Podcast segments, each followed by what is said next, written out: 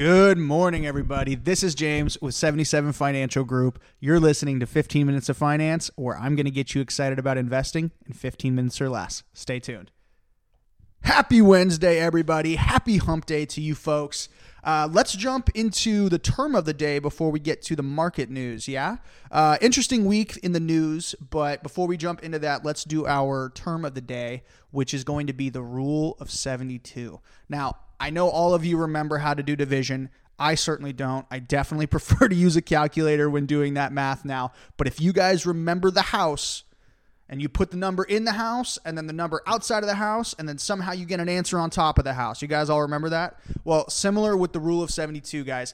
It is just the amount of time it takes for something to double. So, how long does $1 take to double to $2 assuming a rate of interest, a rate of return? So, if we do I don't know, let's pull out our calculators. I would have you draw the house, but that's not exactly the most exciting thing in the world, right? So, we're going to do let's just assume 10%.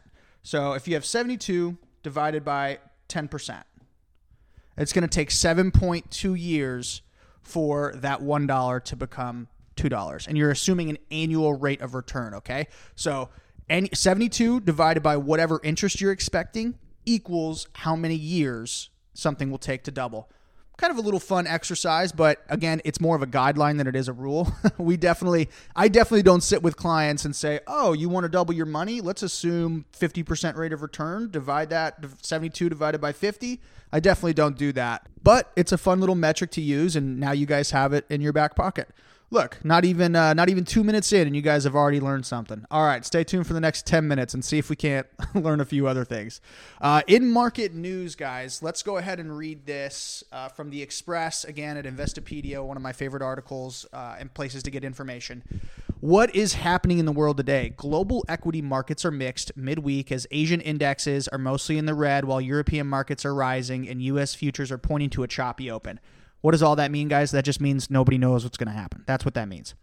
Uh, the Dow Jones and S&P 500 look to head higher, which just means it's going to go up, hopefully. But after a week of market highs last week, not surprised if it stays still or even trends a little bit lower. And the only reason I feel that way is just because it's extremely difficult to break new territory. The fact that we've done it these last couple of years, year over year, is kind of scary. Uh, kind of exciting at the same time. We don't know what's going to happen. But again, just because we've been going up does not mean that we will keep going up. And just because we're going down does not mean we'll keep going down. Okay, rant over. Back to the news here. Uh, there's also growing sentiment among several market watchers that the U.S. equities have grown too far, too fast. I'm definitely a part of that group, guys. I definitely think there's been some extreme growth without real justification. Uh, given the 75% rally from the market bottom in late March of 2020, it's not hard to see their point. We also are starting to see that growth tapering in corporate earnings reports. That's not good. Uh, Netflix is the most obvious example of that, and we'll hear more about it as earnings seasons roll on for the next two weeks. Okay, so let's just talk about Netflix, right? Let's just jump right into that before I get to the other headlines of the day. Netflix, I mean, what more do I need to say? It's extremely difficult to grow a company on a subscription base when the subscribers continually want more and more and more. Netflix has to continually produce, produce, produce. But as things get more expensive and their subscription fee stays the same and they lose subscribers, obviously that's not a good growth model. Uh, the interesting thing about Netflix, though, is that they, for some reason, are able to charge more to their subscribers. I think I think at one point they were like seven dollars. I think whenever I first subscribed, they were eight dollars. It was like seven ninety nine, and now it's almost fifteen for the average subscriber. So think about that. As long as they can continue to increase their subscriber fee, they should be fine. But it's extremely difficult to maintain that growth. So I'm not necessarily a big fan of it of Netflix as a whole. Obviously, I have Netflix, so I like it. I just don't see it growing the way it you would want it to grow in the future.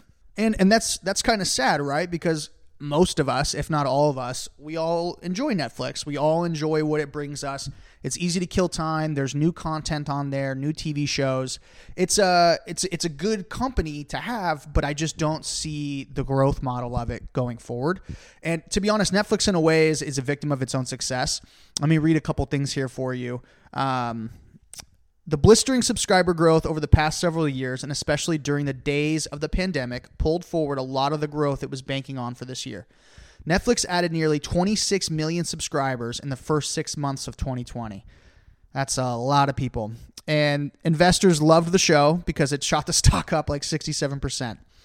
Uh, I rolled out an exciting new shows like Bridgerton, Cobra Kai, capturing new fans and establishing franchises it could bank on for years to come. But the pandemic also threw off production schedules for new shows, episodes, pushing many projects into 2021. So obviously, that's good news and bad news for Netflix. And some of you might be saying, "Who cares about Netflix? Why is it important?" It's we missed we missed the days where you know it's going to shoot 110 percent in a year. Well, yeah, that's that's true, but it's still considered a growth company. In fact, it's considered one of the best growth companies because it's part of Fang. Fang is a investment group of stocks. It was four, now it's five. Um, it's Facebook, Amazon, Apple, Netflix, and Google and that's uh, you guys can obviously spell that out but it's f-a-a-n-g it used to be f-a-n-g but in 2017 apple was added. So those are some of the biggest technology stocks in the world technology companies in the world. And so they kind of pooled them together. In fact you can invest in a index that just tra- like tracks just those companies.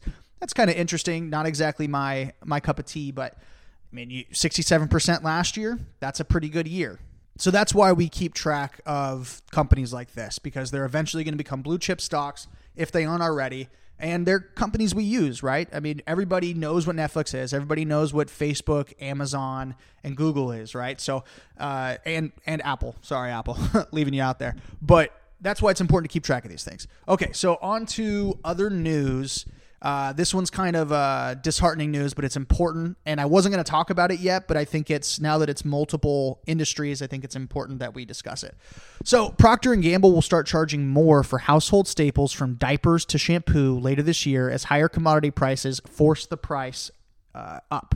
So, okay, what does that mean? That means inflation's coming. And this is probably the most important thing in today's show is that you guys need to get prepared for I'm a firm believer that inflation is on its way. I believe lumber prices have shot through the roof. I think plywood in like 2018, 2017 used to be $14 a sheet and now it's like 55. It's some ridiculous price. Don't quote me on it, but it's it's ridiculous. So now it's coming to our houses. It's not just now building the house that's going to cost more money. It's going to now be having what's in the house. Shampoo, diapers, soap, toilet paper, all that stuff is going to be most likely increasing in price. It might be five cents, it might be half a penny, no one knows, but inflation is coming in that area. So stay on top of it. Stay stay up to date on your news, and guess where you guys can get your news right here. Uh, okay, so on to other news, sort of applicable to this, if not extremely applicable. Total U.S. mortgage application volume surged 8.6% last week compared with the previous week. What does that mean? People are buying houses. People want loans people are getting loans, which is uh, not good news in my opinion. The fact that loans are increasing just because we all know what happened in 2008 with the housing crisis. Part of the issue was that people who should not be getting loans are getting loans. Who knows what that looks like? Is that another housing crisis? I'm not saying it is. It's just the beginning of what we're seeing. Um, hopefully, we catch it sooner if, if it is that case. I'm not a fan of that. I don't think anybody should be buying a house right now. I, it's a seller's market. I, I think that my childhood house has gone up. I think it was something like 30% in the last month, which is ridiculous. I that scares me how quickly that growth is happening. Um, I'm not going to sit here and say it's a bubble. I'm not going to sit here and say it's 08. I'm just saying I'm paying attention to it and it's scary because if anything happens where these people can't pay back these loans like they couldn't do in 08, that's going to be another bailout situation. Uh, so hopefully the the loan companies are on top of that and they're not uh, they're not making a quick buck. I guess is what I'll say. I have a lot of I have a lot of loan officers as friends, and they're all incredibly great moral people. So have no doubt that they're doing the best they can. So, summarize today inflation. Inflation is coming. Be looking for it. Be anticipated for it or anticipating for it. Don't be surprised when things cost more than they used to. Uh, I remember when 20 chicken nuggets at McDonald's used to be five bucks and now it's like 10 for $8 or something. What is that? Uh, also, Jack in the Box tacos used to be 99 cents, two of them. Some places they're like a dollar seventy or a dollar twenty or something. Ridiculous. What are they doing here? We also learned about FANG stocks, Facebook, Apple, Amazon, Netflix, and Google how they're the growth technology stocks, how they represent a larger portion of the technology community. And lastly, term of the day, rule of 72. All right, guys, I hope you learned something. I hope you guys enjoyed this episode. Please reach out if you guys have any questions or comments. You guys can reach me at james at 77financialgroup.com, Instagram, 77financialgroup, and always website, 77financialgroup.com. All right, guys, as always, invest early, invest often. Have a great day.